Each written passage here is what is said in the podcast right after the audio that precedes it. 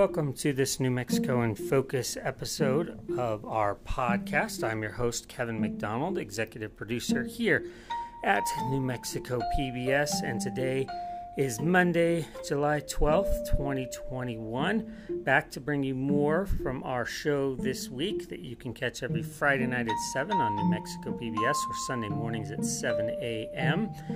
And we encourage you to listen back to our last episode if you haven't already. We've got a couple great interviews with some very talented photojournalists. Uh, both happen to be from the Albuquerque Journal. But we talked to Roberto Rosales about his coverage of the crisis on the U.S. Mexico border.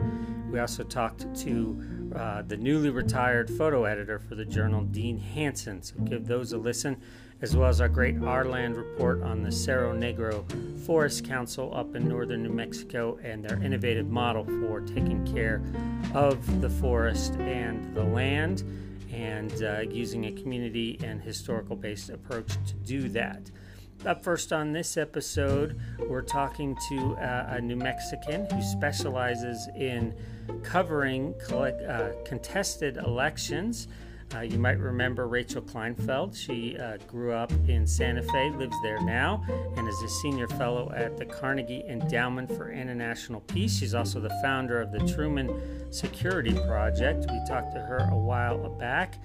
Uh, about her research on reducing the possibility of violence surrounding our elections. We did that right in the wake of the 2020 elections, but many of those uh, obviously, election issues, post election issues, uh, questions about the integrity of the vote, uh, the results of the vote. Still, we're feeling the effects of that today, we know, of course. Um, and during that interview, we just didn't have time in the show for a continuation of the conversation, but we wanted to bring it to you here. Uh, she sat down with correspondent Russell Contreras and they talked about how uh, the Black Lives Matter movement also rolls into uh, the elections and the potential for protests and violence around that. Uh, and in particular, one of the things the Black Lives Matter movement, for the most part, has been so effective uh, around is the nonviolent aspect, the peaceful protest aspect. And uh, Rachel talks a lot about how her research has shown just how effective that type of protest is in these times and uh, will also play a role in what we see next year as we head into the midterm elections in 2022. Of course, we'll have a governor election here in New Mexico as well next year. So, very timely interview here with Rachel Kleinfeld, who uh, joined Russell Contreras. And again, this is a, a really fascinating conversation we just didn't have time for in the show originally, but want to bring it to you here now. So let's send it over to Russell Contreras.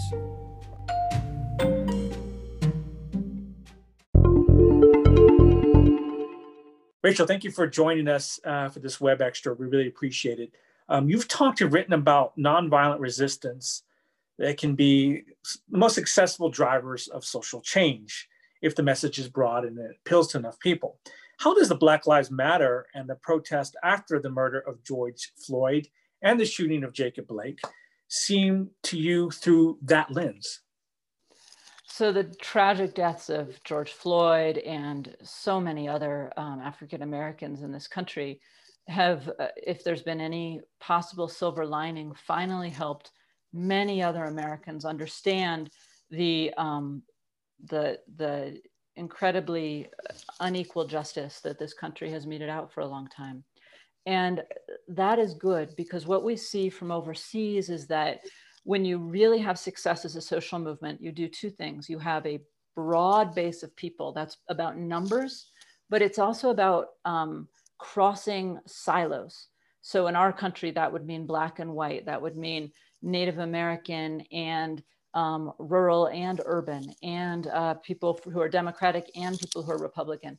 The reason that that kind of broad base matters is that it's not just about numbers. In highly polarized societies, which is where you see that kind of highly unequal justice system, in highly polarized societies, if you have a narrative that only reaches your side of the polarized divide, your narrative will be dismissed by the other side, and you will not break through and you will not succeed.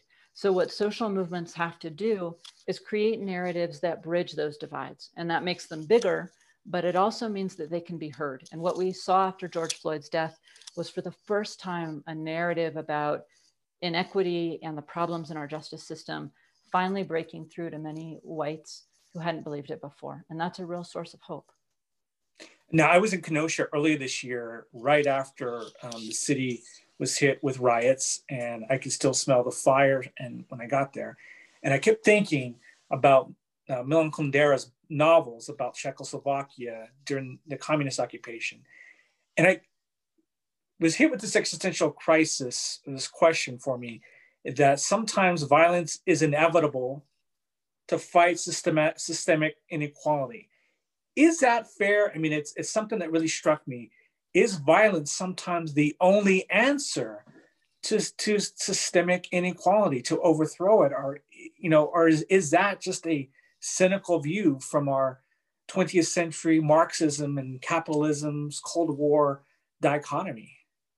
Well, what the research shows, and here I'm drawing on Erica Chenoweth and Maria Stephan, who are really the, the um, most able researchers. Erica's now at, at Harvard and has gone on to do just a plethora of research on this, is that uh, violent, violent protest fails far, far more often than nonviolent protest. And she's um, categorized this across the 20th century, uh, done the numbers, and she's also done the deeper research, the case studies, and so on. And what she's found is that it's not just that it fails systemically, um, it's that it fails for a reason. And the reason is that as your protests become more violent, you lose that broad base that I was talking about before.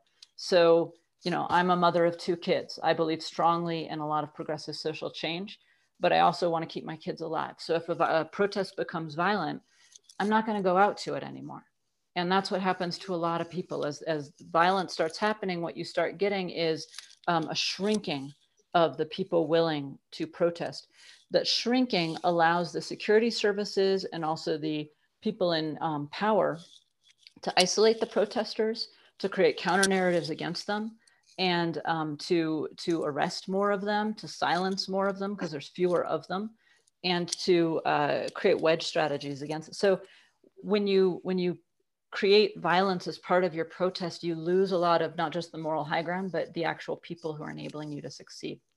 And that is uh, unfortunate. And it's unfortunate, particularly for people who uh, feel so strongly about this cause that they think, well, I'll just commit some property violence.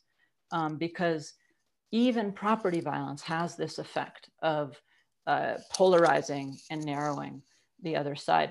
People feel property violence is violence against uh, violence against them themselves in a certain way. So it's very important and it's a very hard message for some people to take in. When people are angry, to be told that they're not allowed to use violence is hard for some people, but it's what all the research shows.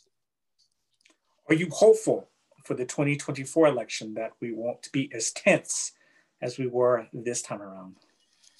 You know, I think um, it'll help a lot to have a more moderate voice in power but I'm um, I would say I'm cautious about what happens in 2024. In in my own research in other countries that have had a leader like Trump, which in political science parlance we would call this an authoritarian populist leader, a populist because he's um, trying to appeal directly to the people against the institutions of democracy, basically saying you don't need those institutions come straight to me i can sort of break the institutions and get things done and an authoritarian because he wants to concentrate power in in himself um, as well. And so uh, that kind of anti-elite concentration of power message puts him in that category.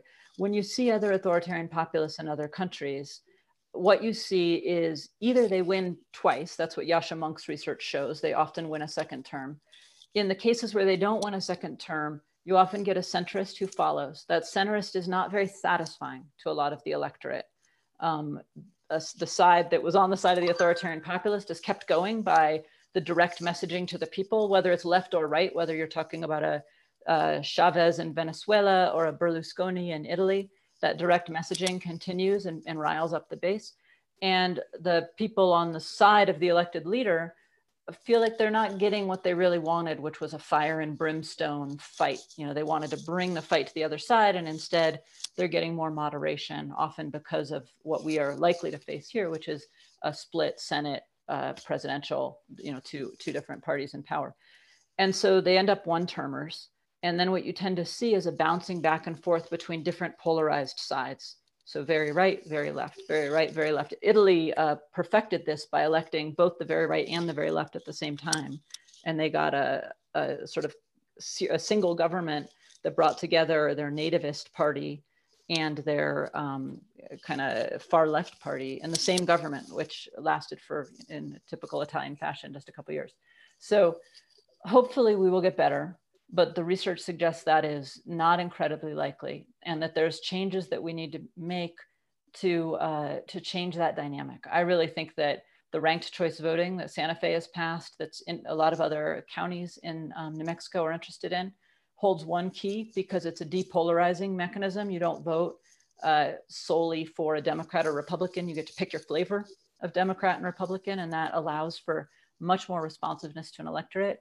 Um, and that kind of structural change, if it passes in other states and moves up, can help uh, take these parties out of the the hardest core, you know, Trumpists and and so on, and move them to something that's a little more reasonable. Rachel, thank you for joining us today. Thank you so much.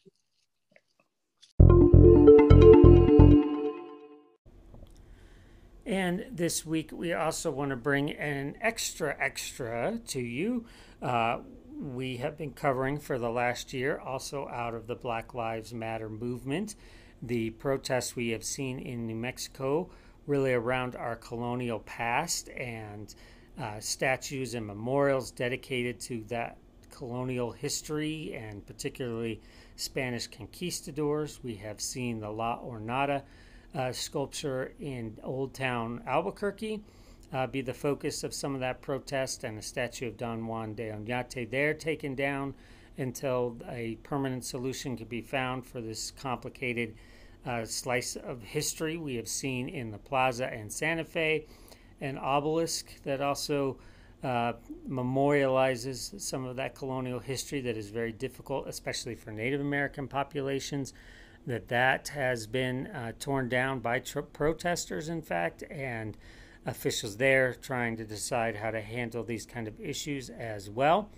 Uh, and last summer, we talked to Vanessa Fonseca Chavez. She's a New Mexico native and an assistant professor at Arizona State University and she is co editor of the book Querencia Reflections on New Mexico Homeland.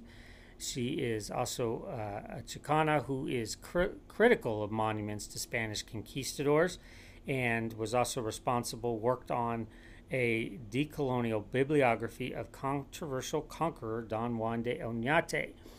Uh, just a fascinating conversation we had with her, but again, we couldn't fit it all in the show, so I want to bring that to you here. And in this uh, segment, you will hear her discuss her research and how her upbringing in rural New Mexico has helped spur the interest in this topic. Uh, she grew up around Gallup, New Mexico, and as you will hear, just didn't learn a lot about this complicated history in her growing up. And so she is working to change that now and to help us all make sense of these complicated uh, and complex historical issues. So here she is again, Von, Vanessa Fonseca Chavez with correspondent Russell Contreras. Thank you, Dr. Fonseca Chavez, for joining us again. You grew up in Grants, New Mexico, in a Hispanic family. Um, what kind of conversations did you have growing up about New Mexico's past before you became a scholar in terms of its Hispanic colonial traditions? Was this a conversation that you had on your family? Were you even aware of it? Actually, I probably wasn't even really aware of it growing up in Grants. I knew that, you know, I knew the Oñate had been in that area. I knew that, you know, I lived in a former uranium mining boomtown. I knew that where I lived, just outside of uh, Grants in a double wide trailer off I 40, was previously the carrot capital of the world. Uh, they grew a lot of carrots in that region. Um, the soil was, you know, perfect for that. So I knew all these sort of little things about the region. Um, in my immediate family, we didn't talk a lot about those things. Um, my grandmother lived in Gallup, New Mexico, and so we often took trips to Gallup And so I think for a lot of people in New Mexico, uh, growing up in a Hispanic family, you tend to live these experiences rather than sit down and have deep conversations about them. So when we lived in, uh, we had moved to Pojoaque uh, when I was in elementary school, and uh, it wasn't dual language programs that were in place. It was just there was a cultural component to our learning. So once a week we would go to Senora Valdez's class and we would um, you know we would sing spanish songs we would write and i have a, a little notebook from third grade that says like así es nuevo mexico and it's uh, sort of this like weird compilation of my like uh, substandard like bilingual skills at the time and i'm like una vez we went to go fishing and we caught un pez you know so there it was it was an attempt for us to connect with our cultural heritage but in a way that didn't seem forced and my teacher in third grade, his name was Mr. Valdez. He was from Tierra Amarilla. And I remember him being in class with his guitar, singing La Bamba. And so we were always really immersed in the culture. But we, I don't remember having like critical conversations about it. And it wasn't until I got to UNM where, like I said, I started having very visceral responses to what was going on around me. And I think that sort of determined what my scholarly trajectory was going to be. Now we were having a visceral debate in the on, in the streets in Albuquerque and in Santa Fe around these monuments. But what is it like in the academy with your work uh, from the Oñate project to uh, your current book? Is there are there scholars that are is the academy having these same visceral debates uh, amongst themselves, or is this seems to be the direction that the scholarship is going around this debate in New Mexico and the American Southwest? I mean, there's a lot of scholars um, that have been doing this great work. Michael Trujillo, Yolanda Leyva, um, individuals throughout the Southwest who are responding to these sort of colonial era statues and monuments. Um, one of the conversations I was having yesterday, which I thought was pretty uh, interesting, was that this is the work that we have signed up to do, right? This is our job. This is what we've dedicated ourselves to do, to do the scholarship and the research that helps people understand the context of what's going on.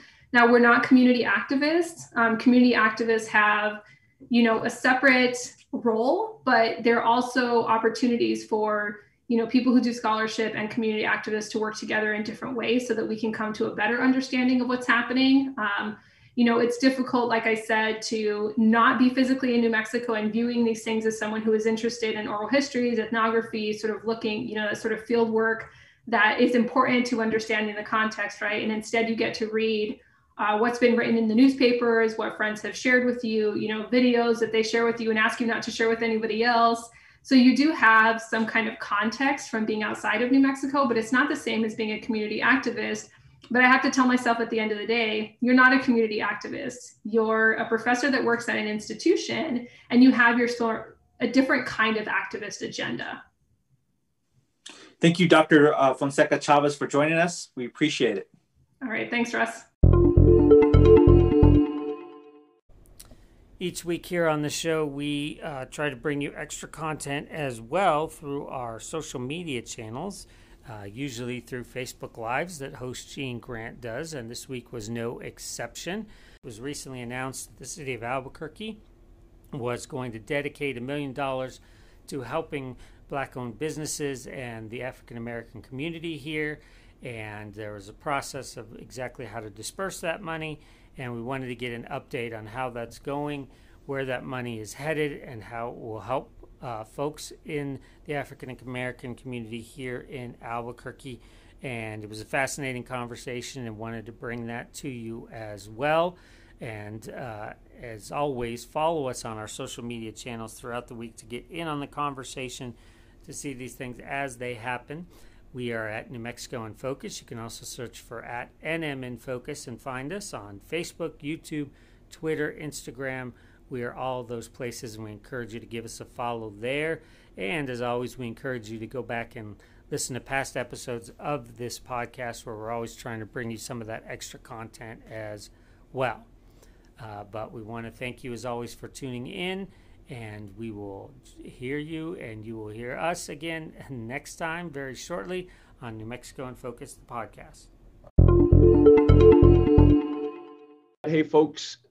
Hope you had a good 4th of July weekend. It was noisy. it was very noisy around town, but thankfully we're past that. It is now the day after. It's Tuesday. after the Monday holiday. Hope you were safe in all seriousness. We're here with Nicole Bedford. We're going to be talking, catching up with Nicole on something that's been a very interesting uh, new wrinkle to Albuquerque's business community, and that is focusing on the African American community. Nicole is the community process coordinator for the One Albuquerque Fund. Uh, we'll talk about the details of that in a quick second. But Nicole, first of all, thank you for joining. And I have to say, if you think way back, uh, you know, a couple years, not way, way back, but a couple years, it got off to a bit of a rocky start. The idea of the fund, there was some folks in city council that had some issues with it about its management and such. So let's talk about this. Why did the fund come into being? Why was the mayor supportive of it? And what is the fund supposed to accomplish uh, and for who? Okay. Mm-hmm. Um, the fund came about because um, I know that a lot of the African American community was um, kind of complaining because I know when a lot of money came out for COVID, a lot of our Black owned businesses didn't receive funding. Mm-hmm. And so there, there was a kind of kind of talk in the Black community how our businesses were not receiving the same grants as other businesses were. Mm-hmm. And so that's when the mayor had set aside um, $1 million, which in turn the city council um, had approved it into going to the Black owned businesses to help out with the COVID relief. Mm-hmm. And again, it's it's specifically for Black owned businesses. Let's be just very clear on this. A lot of folks get confused you know, we've not done something like this in Albuquerque before, so I think it might be kind of shocking that would, there would be money geared specifically for the African American community. But outside of COVID, was there, I, I, believe the mayor wanted to use this fund to sort of address things as well that, you know, mm-hmm. things that hadn't had a chance to happen in the past for African American business owners here as well. What's your, what's, tell the folks about that as well, the thought behind that. Yeah, I think it was just to change that attitude because I know in, in the state of New Mexico, everybody keeps saying it's a tricultural state. Right. And so I think the mayor really wanted to change that atmosphere that this is not, it's a multicultural state, not a tricultural state. Mm-hmm. And so just bringing in that Black community and being able to provide some sort of um, some some sort of relief into the black community and trying to change it and showing that we're a multicultural state and that we're all in this together mm-hmm. um, especially here in albuquerque. So i think it's really just to, to t- change that way of thinking um, that we're not a tricultural state that we're a multicultural state. Gotcha. And he, he would be right on that. That's uh, obviously something we're trying to we've been trying to get past for a long time here. Mm-hmm. so who qualifies for the fund? How does one get in on this? What's in again, can anybody that owns a black business right now qualify for this fund? They can, as long as long as they have the, the proper documentation. And really, we're not even disqualifying people that may not have um, the proper. They may not have their taxes, or they may not have their tax ID number. We're not disqualifying them. What we're trying to do is provide them with that education and those trainings. So we have partnered with the African American Greater Albuquerque Chamber of Commerce, and they will be providing training for those businesses and nonprofits. We also incorporated nonprofit organizations because a lot of them didn't receive grants and or a lot of them didn't have their fundraisers because of COVID. Um, and with those fundraisers is what they would use that money for in working with the black community. And so a lot of them lost out a lot last year when they weren't able to have those fundraisers. So we're also incorporating nonprofits. But anybody can apply for the fund um, as long as they have the proper documentation. If they don't have that proper documentation, go ahead and apply what we do is was put those people into that second phase and um, provide training. That's paid for. They don't have to pay for the training but training is provided for them to be in order for them to get the documentation they need to be able to apply for the funding. Mm-hmm. how much how much could one receive out of the million dollars? How much can any one individual uh, appropriate so for Black owned businesses, for the business side, they can apply for up to $50,000. And for nonprofit side, they can apply for up to $20,000. Mm-hmm. And it, and it sounds like, oh, go ahead. I'm sorry. Fifty thousand is is not too not too bad. It that's, you know, that'll get you over the hump in a lot of cases. And how did how did the how did that uh, number come to be? Was there a story behind that? Uh, kind of, because we, we were trying to, we really calculated how many businesses that we can incorporate. Um, a million dollars sounds like a lot, but it, it, really, when it comes to it, it's really not a whole lot. And so we really had to make sure that we would have enough money to um, you know incorporate more businesses because if the more if we did 100000 to 100 you would only get maybe 10 businesses. So we really wanted to help as many businesses as we can and so that's why we came up with that amount. Mm-hmm. Mm-hmm. that's one time? Can can a business reapply later or was that just a one time one time deal Right now, it's just a one time deal. Um, we are working towards getting more money put into that Black Investment Fund. Mm-hmm. And so until then, it is a one time deal. Um, hopefully, we can get grants, um, we can get people to sponsor or to, to um, invest into the Black Investment Fund. Um, our goal is to really have a, a, a a larger amount, a pot of money to be able to put back into the Black community. Mm-hmm. Now, one of the criteria in the questionnaire, as I'm looking at the Black Investment Fund um, application, and and that is, are uh, where I just lost it. is that sorry? Is the small business black owned 51% or more? Is the mm-hmm. small business woman owned 51 percent or more, or veteran owned 51% or own or more? Is, is there a? Am I seeing a criteria here? Meaning, if if one matches all three of those criteria, they might have a better chance than just one? how, how is the scoring done?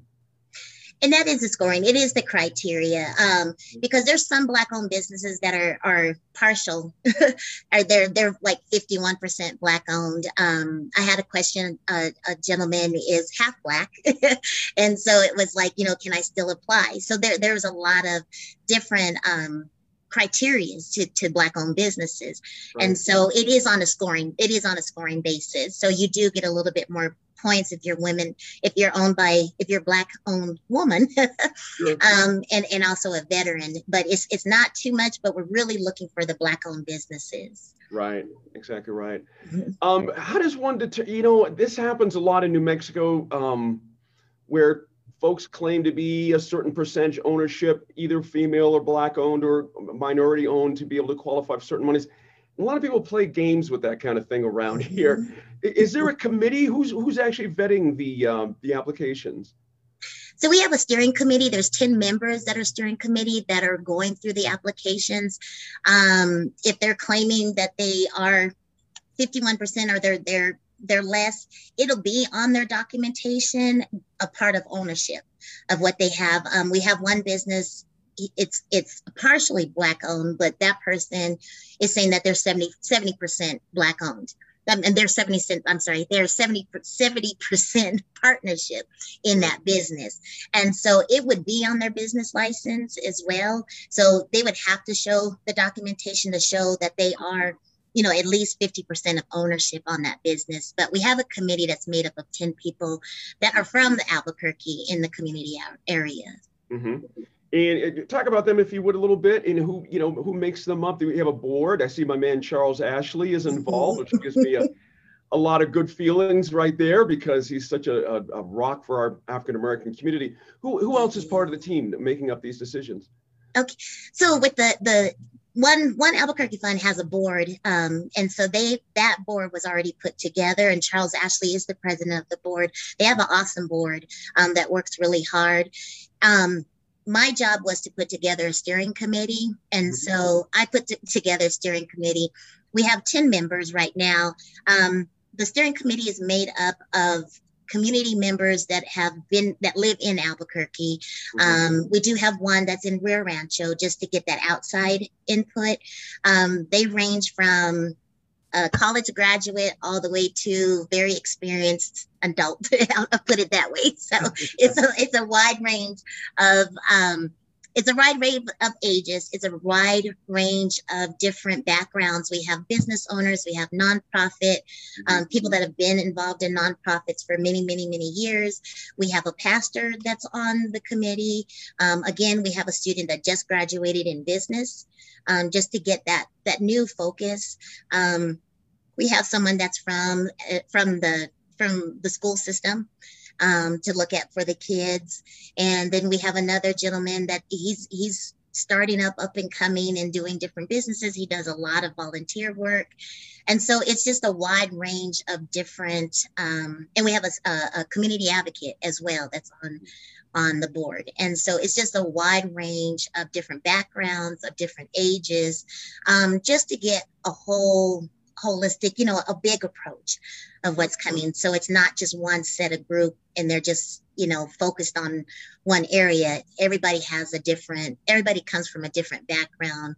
Mm-hmm. Um, some have been here for 20 years, some have been here for three years, but it helps us to really determine what what is needed in the community because the one person that has been here, you know, she's a college graduate. She just moved down here. She just graduated you know, she lets us know what's missing when she came into Albuquerque versus someone like me that's born and raised in Albuquerque. We may not see, um, you know, we may not see the same things that are missing because we're, we're used to being here in Albuquerque. So it's, it's a really good community committee.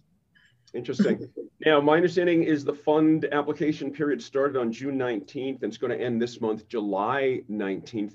What's, what's been the reaction so far? It, it, you're getting a rush of applications or how would you describe what you're seeing so far?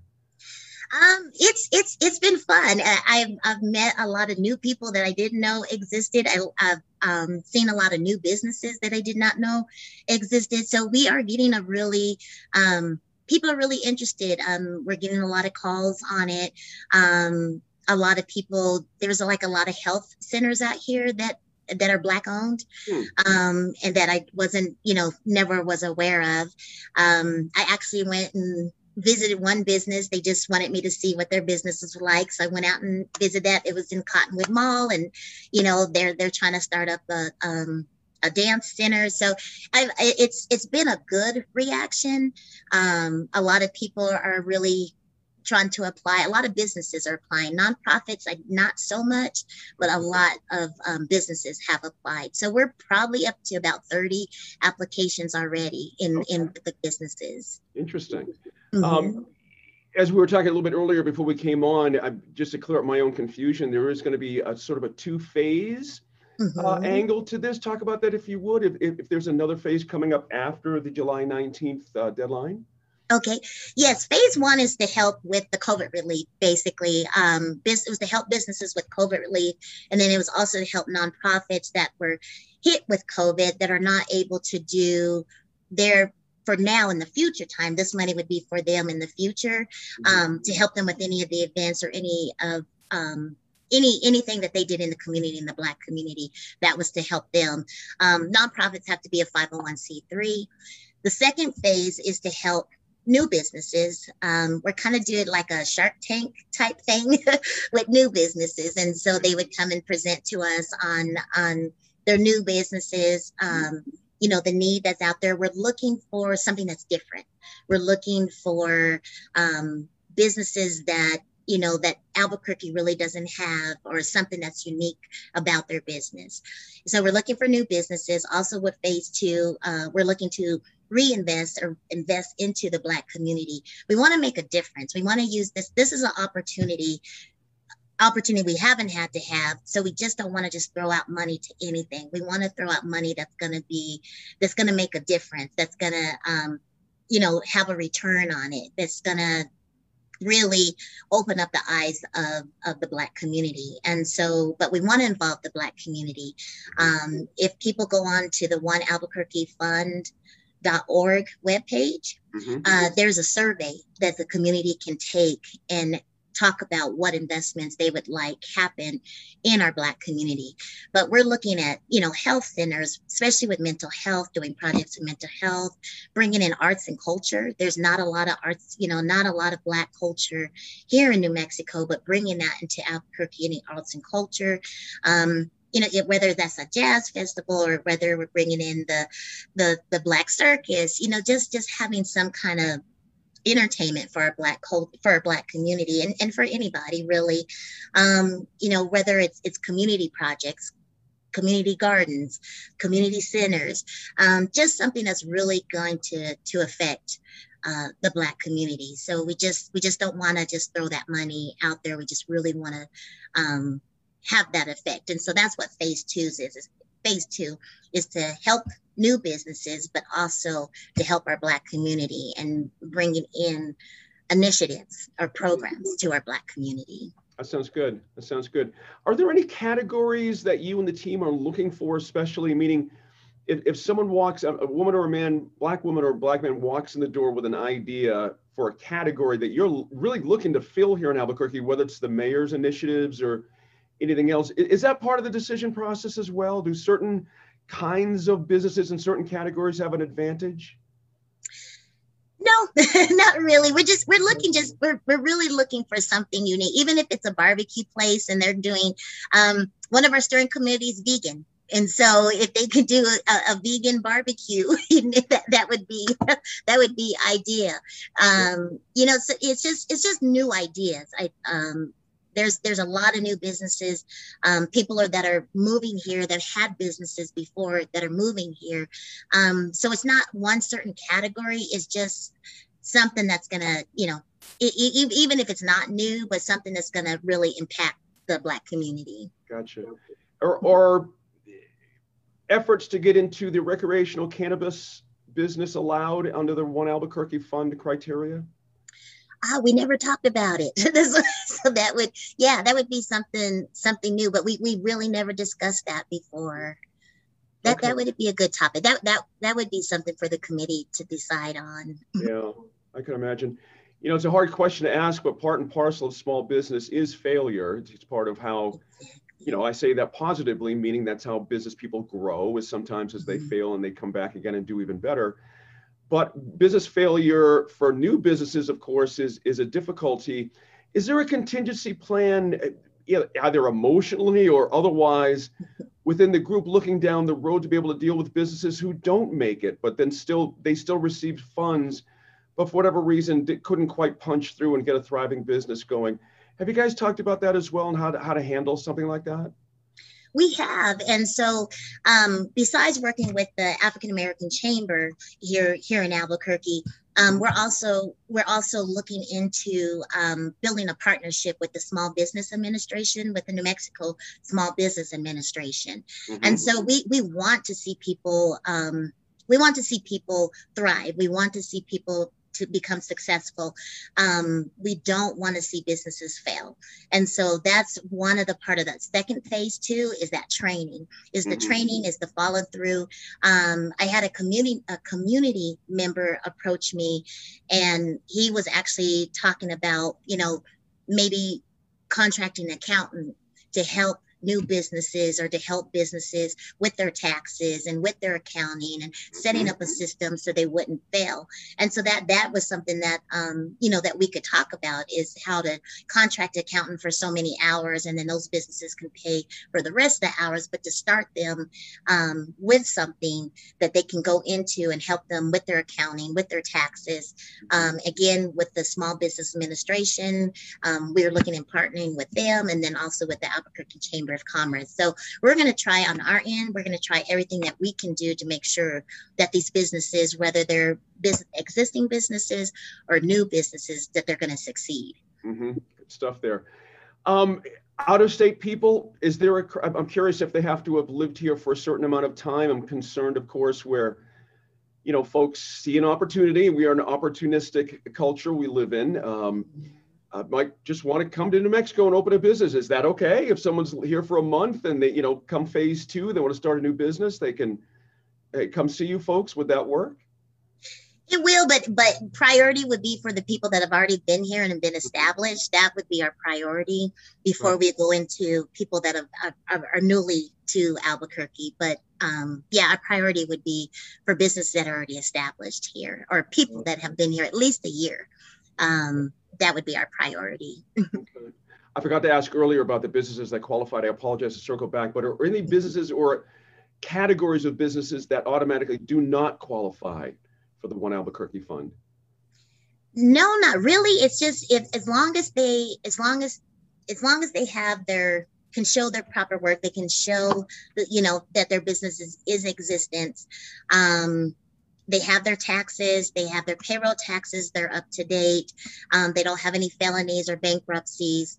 Mm-hmm. Um, even with a bankruptcy, even if it's you know if it's less than a year with a bankruptcy even with a bankruptcy if they had it in the future they still would be able to apply mm-hmm. um, but we're really trying to help these these businesses as much as that as much as we can mm-hmm. and so um, again we have a criteria they the steering committee has a criteria that they base the applications on each application is a point system mm-hmm. that they that they're going by but um, any business, the black owned businesses, and even again, if you're 50% black owned, you, you can apply mm-hmm. for for this grant. Um, but we're really just trying to help every everyone that we can. Mm-hmm, mm-hmm. That makes sense. That makes sense. Nicole, I can't thank you enough. This is a very interesting idea. And again, it was somewhat controversial when it first landed in city yeah. council's lap, but in a way, actually was a good thing to have happen. You know, we sort of got through that bumpy phase of it, mm-hmm. and there were some legit questions brought up, and that you know were answered, and the board, you know, responded. So it, it actually you know has a better, hopefully a better result. you know, settling those things before you know going out to the public. Anything else you want the public to know about? How does one get? How does one find? You gave the website once. Uh, once. I mm-hmm. want to. We'll put it up in the in the thread here, but go ahead and give the, your contact information because you're obviously the, point of contact as well. So how do, how do folks just get with you guys uh, directly? Okay. Um, so if they're interested in applying and they just want to just want to go to the application process again, um, any any black owned business can apply and any nonprofit that is a 501c3 or has a fiscal agent that has that has a 501c3 can apply and they can go to the onealbuquerque.org website and go under black investment and that's where they'll find the applications. Um, if you have any questions that that you know that you have or you really want to know more about the funding mm-hmm. um, i can be reached by email which is nicole at onealbuquerque.org um, or you can reach me and i'll give you my phone number. It's 505 322 9604 mm-hmm. and they can call me you know call me with any questions that they may have or you know if they want to know a little bit more about the fund or even phase two um, i asked the community if they go to the onealbuquerque.org website mm-hmm. under black investment there's a survey that's on there it's a survey monkey that people can um, go on there and please give us our feedback. Give us, you know, let us know what you would like to see happen within mm-hmm. the Black community. We would love to hear everybody's feedback. Mm-hmm. I, I, do have a, a, just another quick thought. Oh, by the way, I should mention when you say one Albuquerque.org, that is one, the word spelled out, O N E, in Albuquerque, the complete word.org. Uh, and same for your email as well. It's, it's, it's, uh, okay. Good deal. Everything is spelled out. Sorry. Yes, everything is spelled out. That's all right. That's all right. It's uh, it's uh, how transparent will the list be uh, when when the, this first phase decisions are made? Will will the public know everyone that's gotten money, and will the public also know who hasn't gotten money this time around? They they would know who has gotten money. We we um, we are transparent. It would be up on our website. Okay. Um, who has received the grant money? Um, we would not um, put out who has not received the money, but we would put out who has received grant money. And, and the amounts for the individual businesses mm-hmm. well? Yes, okay. yes. Uh-huh. That's one thing about One Albuquerque Fund um, with the board. They're very transparent. They don't want to, you know, hide. They want to be very transparent uh, to the community. Good stuff. Nicole, thank you so much. We really appreciate your okay. time. if we can be of any more help getting the word out, let us know. Absolutely. This is okay. a big time big time turn of events for Albuquerque. I, I, I, think three or four years ago, if someone said this was possible, they would have said it's not possible. exactly. you know what I mean? And here it is. So I have to thank you and all the others in the board and Charles and everybody else in the in your team as well for for getting this all squared away. Really okay, well, thank you. And and I want to thank the steering committee and the board for the One Albuquerque board because they have stood, the board has stood behind us, and the steering committee, believe it, have worked very, very hard in, in getting this money out to the community, and, and they really, really care. So I, I, I want to send kudos to, to both the board and the steering committee. Well done. Well done.